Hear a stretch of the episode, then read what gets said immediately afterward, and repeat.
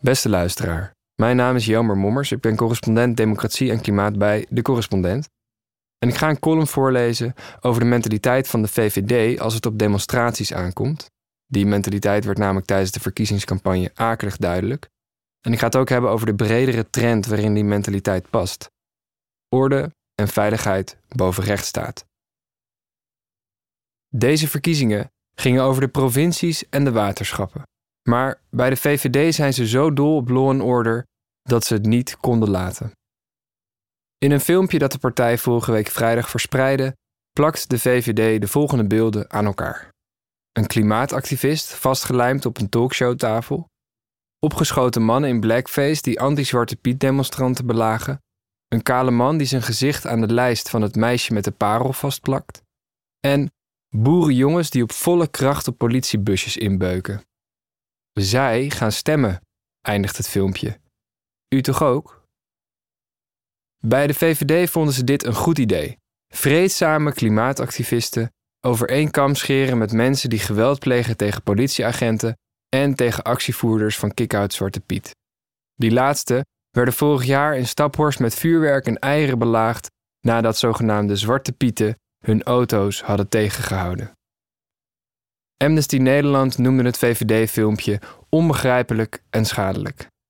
Woordvoerder Marion Rozema zei tegen mij: Het geweld tegen vreedzame demonstranten is totaal onvergelijkbaar met de protestacties van klimaatdemonstranten.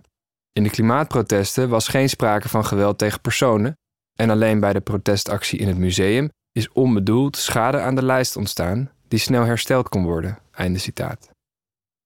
Maar bij de VVD zijn lastpakken lastpakken en ontregelende klimaatdemonstraties geen legitieme vormen van protest. De partij ziet liever dat mensen, citaat, op een normale manier aandacht vragen voor hun idealen. Jan van Zanen, ook een VVD'er, burgemeester van Den Haag, vindt dat het blokkeren van de snelweg misbruik van het demonstratierecht is. Hij had er zeer veel begrip voor dat het OM in januari besloot om acht activisten van Extinction Rebellion preventief te arresteren wegens opruiing. Afgelopen zaterdag zette hij drie waterkanonnen in om de laatste rebellen van het asfalt te krijgen.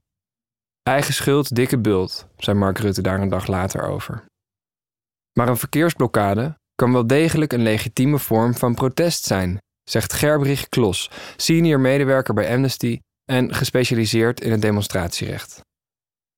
Demonstranten, zegt ze, moeten de ruimte krijgen om op de door hen gekozen wijze hun boodschap duidelijk te maken, ook als dat enige overlast geeft. Einde citaat.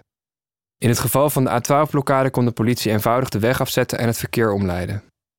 De gemeente, zegt Klos verder, en de politie moeten uitgaan van de vreedzaamheid van de demonstratie en die zoveel mogelijk faciliteren.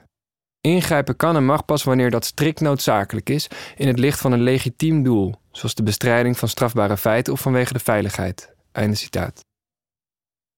Het is aan de burgemeester om in concrete gevallen deze verschillende belangen tegen elkaar af te wegen en te bepalen of en hoe een demonstratie mag plaatsvinden.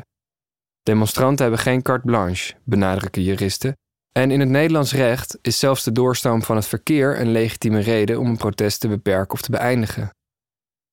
Maar als het dan noodzakelijk is om in te grijpen, dan moet het op de minst ingrijpende manier, zegt Klos. Over de inzet van waterkanonnen is de mensenrechtenorganisatie dan ook zeer kritisch. Volgens de gemeente werden de drie waterwerpers in stelling gebracht omdat aan het begin van de actie een dreigende situatie zou zijn ontstaan voor politiepersoneel en paarden. Waar die dreiging uit bestond, laat de gemeente in het midden, maar het is duidelijk dat de hele demonstratie werd behandeld als een veiligheidsrisico. Dat past in een trend. Met een beroep op de openbare orde en de veiligheid worden demonstranten in Nederland onnodig veel beperkingen opgelegd, constateerde Amnesty al eerder. Volgens de organisatie staat het demonstratierecht onder druk.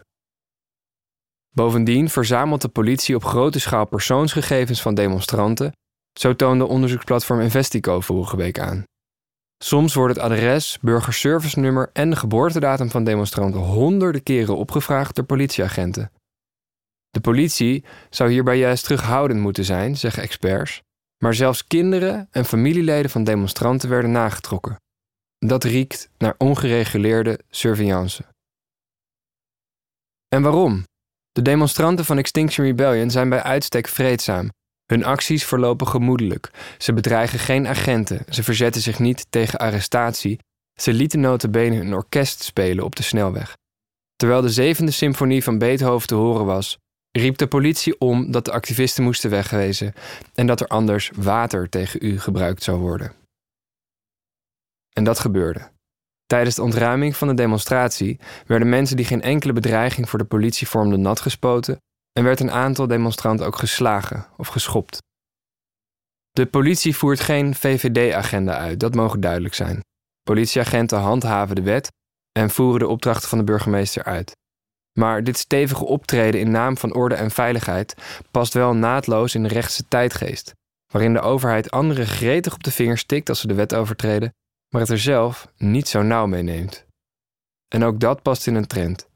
De rechtsstaat in Nederland wordt niet alleen aangetast door jarenlange bezuinigingen op de rechterlijke macht, maar ook door politieke partijen die openlijk oproepen tot discriminatie en door de structurele schending van de mensenrechten van vluchtelingen en asielzoekers. En alsof dat niet genoeg was, wil een rechtse meerderheid in de Tweede Kamer het nu ook moeilijker maken voor stichtingen en belangengroepen om via de rechter op te komen voor algemene belangen. In klimaat- en stikstofzaken, zoals die van Urgenda en Mobilization for the Environment, zou dan eerst getoetst moeten worden of die organisaties wel representatief zijn, of zij wel een algemeen belang mogen vertegenwoordigen, of dat ze in werkelijkheid opkomen voor een veel kleiner specifiek belang. Met dat voorstel doen de rechtse partijen afbraak aan een zorgvuldig opgebouwde traditie in het Nederlands recht. Want tot nu toe was het feit dat niet elke Nederlander instemt met de zaak die door een stichting of een belangengroep wordt bepleit, juist geen reden om die zaak niet te behandelen.